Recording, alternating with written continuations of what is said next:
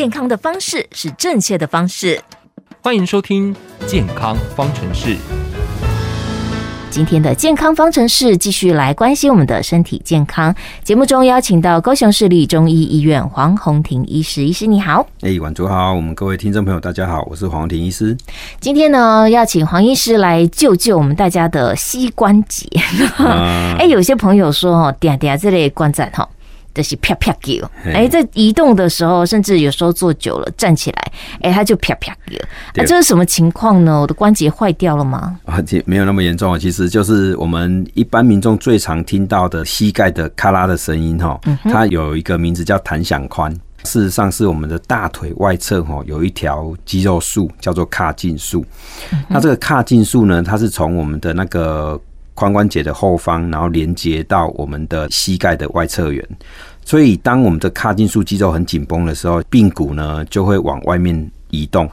那这个时候当我们的膝盖从一个屈曲的状态要伸直的时候呢，这个髂胫束会一直紧紧的拉着我们的一个髌骨，让它不回来。所以当你在用力把它翘回来的时候，你就会听到膝盖这边啪一声。所以这就有一个名称叫弹响髋。好，那这个事实上就是跟髂胫束太紧绷有关系啦。那所以假设你自己帮髂胫束做一些按摩啦，做一些下背部的伸展运动做完以后，这个情况就会改善。所以这个并不是很严重的问题。但是如果这件事情经常一而再再而三的发生，那有可能我们的髌骨的内侧缘靠近股骨关节的地方会出现髌骨软骨软化症。那当髌骨软骨软化的时候，那个酸痛就是很明显的了。所以这个应该就跟膝关节退化无关，但是这个就是髌骨的一个退化了。那这种发炎的时候，当然就会膝盖也会酸软无力。那另外有些人真的比较严重，他不是髌骨发出声音，他是真的膝关节发出声音。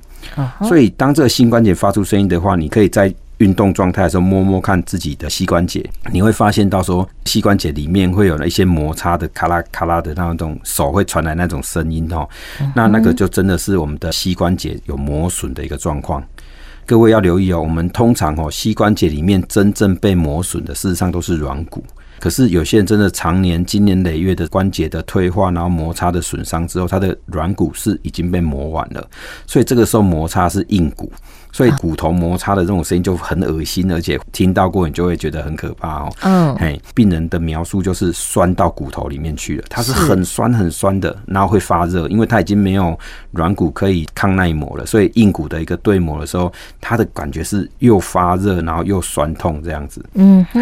对啊，所以在早期呢真的没有什么很好的方法啦，而且这个通常都是拖很久很久才会这样子。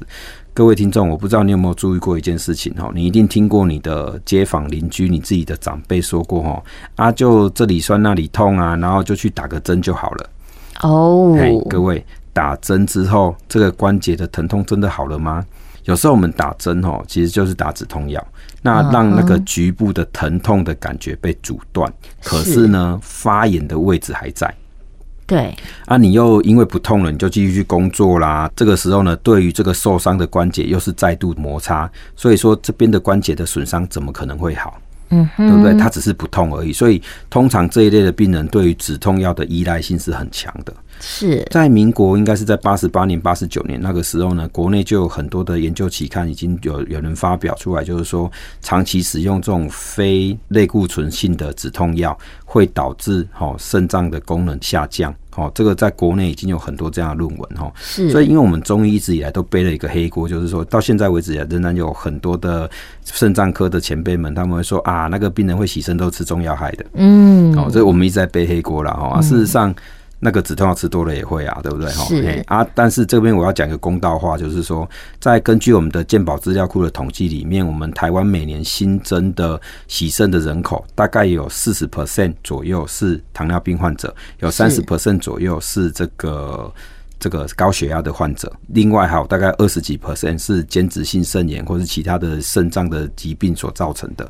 所以真正会因为别的原因导致洗肾，其实这个比例也很低啦。所以在这个部分我也要讲一个公道话，其实避免对这个止痛药形成依赖，那该处理的我们还是要处理。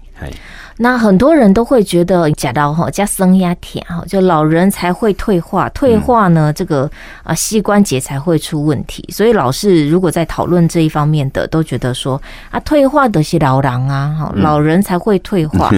所以这种疾病跟年轻人没关系，是这样吗？才不会嘞，你不当的过度使用关节才会一直发炎啊，对不对？所以是关节发炎，它是磨损造成的，跟年龄不一定有直接关系。是的，真的不见得有直接关系。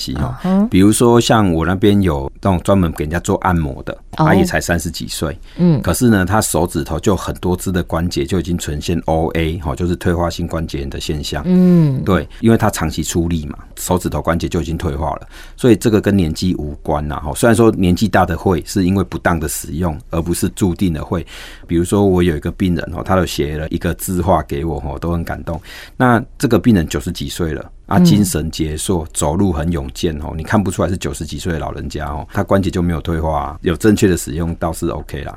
对，所以很多时候是可能工作的关系，对，他长期劳力的负累太重了，可能也不一定到底发生在哪一个部分，反正只要有关节的地方，对啊，不当的使用，不当的使用，过度的使用。对，我举个例子哈，其实我最早是以前我在当高中生的时候，我发现到说，刚好去到那个嘉义玩啊，然后看到有人在背蚵啊，奇怪怎么每一个背蚵啊的这个长辈，假设是右撇子的话，他右手的大拇指是变形的。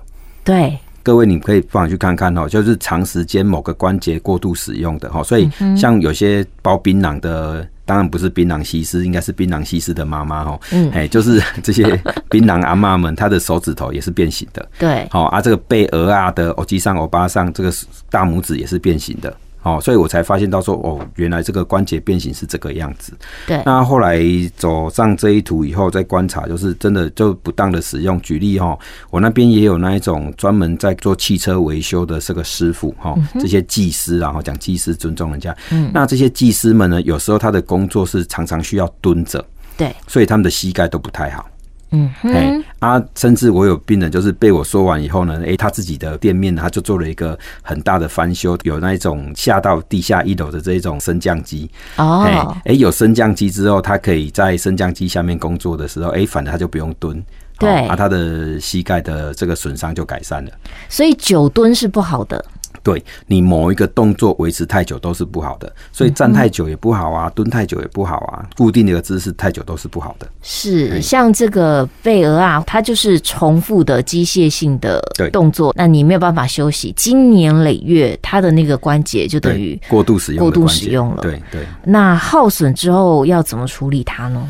应该是说，当然我们是上工治未病啦，在没有过度耗损之前，我们就要知道要保养，不要等到已经耗损了才来做保养嘛，对不对？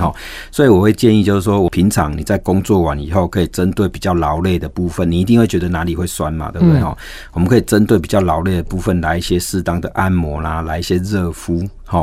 像我们医院伤科主任李云修医师呢，他就开发了一个活络1号，那个就是中药的耳塞。那当我们用耳塞在这个损伤的关节面呢，皮肤涂一涂，然后呢等它稍微干一点以后呢，再针对这个关节做热敷，那个药效都可以通到内侧，那种感觉会特别好。我想也是一个不错的选择。然后再来就是像我有一些病人是长时间腰椎的一个问题，而我会鼓励他去泡温泉，像日本很喜欢泡温泉啊，对不对？对，其实有时候泡温泉也是对关节休息是不错的事情。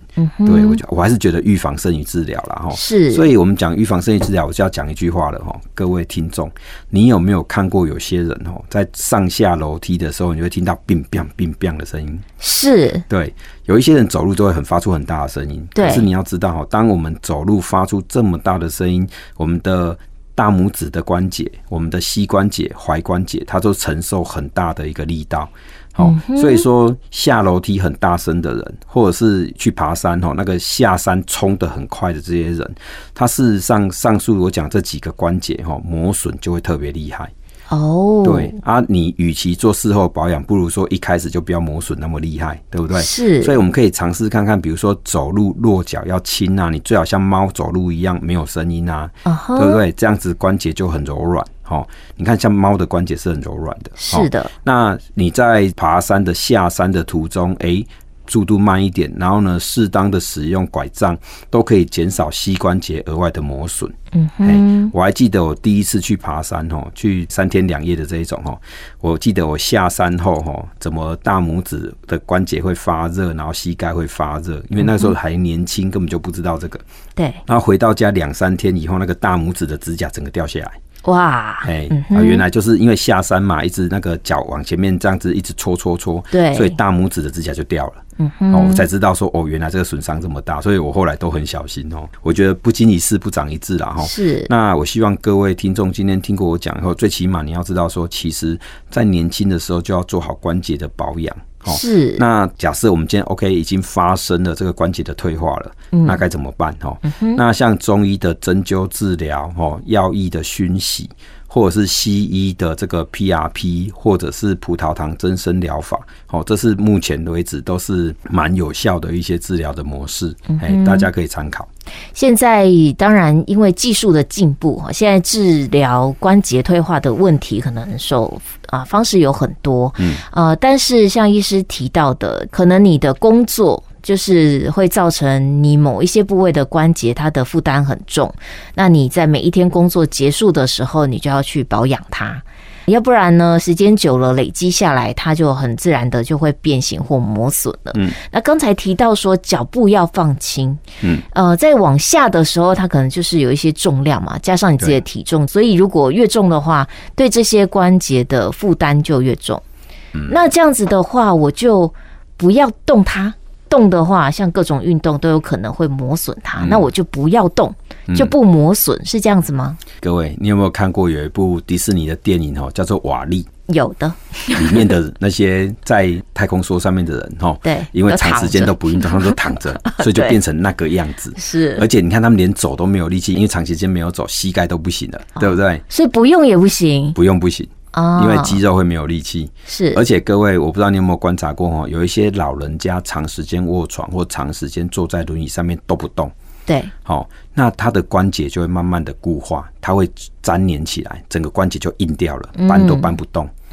对，所以我说不动是不行的，一定要动，一定要动，一定要动。很多老人家就是他可能哪里痛，但是不良于行，我发现他的膝关节如果是良好的，我都会鼓励他们多走路，我都会跟他们说，你现在关节还良好，你再不走，多做半年就不能走了。是，对，对，就是这样子。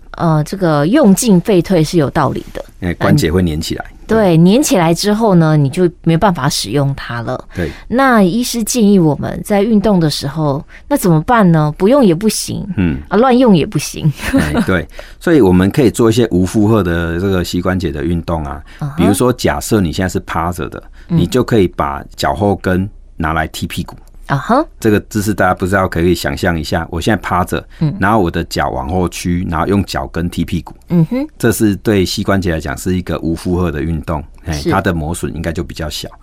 或者是现在假设我坐在沙发上面，我可以用手先撑在我的背后，就是提供腰的一个支撑，然后呢把膝盖往上抬，做一个水平方向踩脚踏车的运动。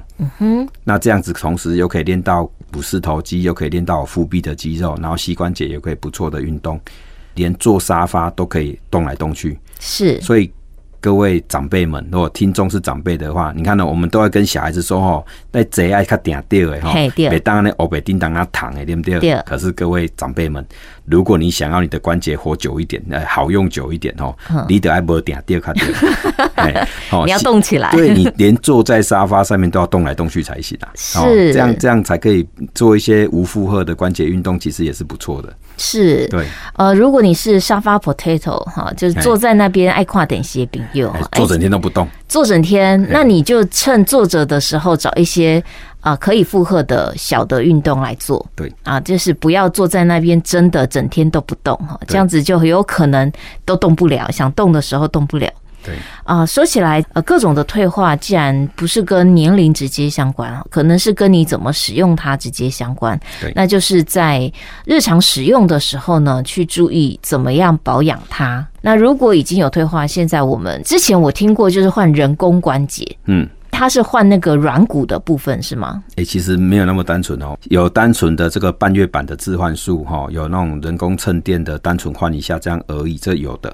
那现在比较流行的应该是所谓的 TKR 哈 ，Total Knee Replacement 哈，就是股跟胫骨的这个关节面都同时换新的，然后还有那个两个关节中间的人工衬垫，这个也都换成高分子聚合物哈，会更耐磨。嘿，对，所以有这样子的一个全关节置换的一个方式。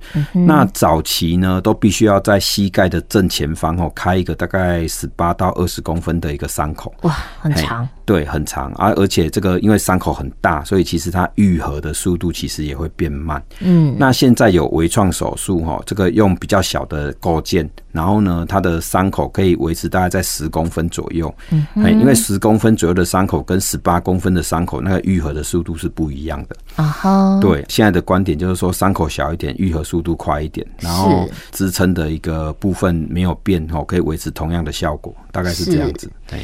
那这样子的话。环境都会当哇，哈，就把技术加进步，那我就可以随便用，当然不是这样吗？其实在这边我要讲一句话，就是说，其实身为一个应该说近代医者的一个角度，我们看待这个关节置换的病人来讲，应该是在关节置换以后，还是必须要做复健，因为要有专业的复健科的人员来训练病患怎么样正确使用他的一个膝关节。你想想看哦，很多做关节全置换的人，他可能已经经历20-30年的 O 型腿。对，那所以说他长期走路的方式就是 O 型腿的方式，所以今天我把他的膝关节完全校正回来，成为一个正常的一个角度的时候，他如果还是用走 O 型腿的方式来走，这个连人工关节都会坏掉。嗯哼，所以说应该是重新训练这个病人使用他新的关节，所以这个时候的复健也是很重要的。但是呢，我以台湾的这些，我目前观察到我们很多的病友，其实他都觉得很嫌麻烦。明明我有这些医生会做这个教导，可是呢，病人在手术完他觉得他好了，他完全好了，他不需要再去做复健，他为什么还要再浪费时间、浪费钱，然后再去做复健？嗯，可这不对啊，因为你要正确的使用你新的关节才对啊。是的，哎呀，对啊，所以这是一个大问题。很多疾病其实我们后来去梳理它，会发现跟你生活的习惯都是有直接关系的。那如果你没有一个比较正确的好的生活习惯，不管给你用多好的东西都会坏掉。真的啊，真的啊。对，那受到影响还是我们自己嘛。对啊，对啊，对啊。所以很多病人他在刚刚做完这个关节置换术以后，他膝盖会发热。哦，发热。但是因为我们现在用的这些材质，事实上它抗排斥的效果都已经很好了，不会有那种排斥发热的现象。嗯，所以往往在置换以后的发热，其实都是不正确的使用啦。哦，那当然我遇到这种个案，我也是用中药来做处理啦。哈，那个发热会慢慢的降下来。对，是。好的，我们现在的技术确实是非常的进步，未来只会更进步。但是，我们很多时候大家都会这样说，家里是谁？如果说很关心父母的身体，都会说你的病痛是没有办法代替的。好，怎么痛都是你自己痛，我们旁边的人只能心疼。所以呢，用好的生活习惯、好的生活模式，让自己健康的时间久一点，这个非常重要。这也是我们健康方程式希望带领朋友们一起来练习、一起学习一个比较正确的观念，好好的保持我们自己的身体健康。今天节目当中，我们谢谢高雄市立中医医院黄宏庭医师跟我们分享，谢谢您。谢谢婉竹，谢谢各位听友。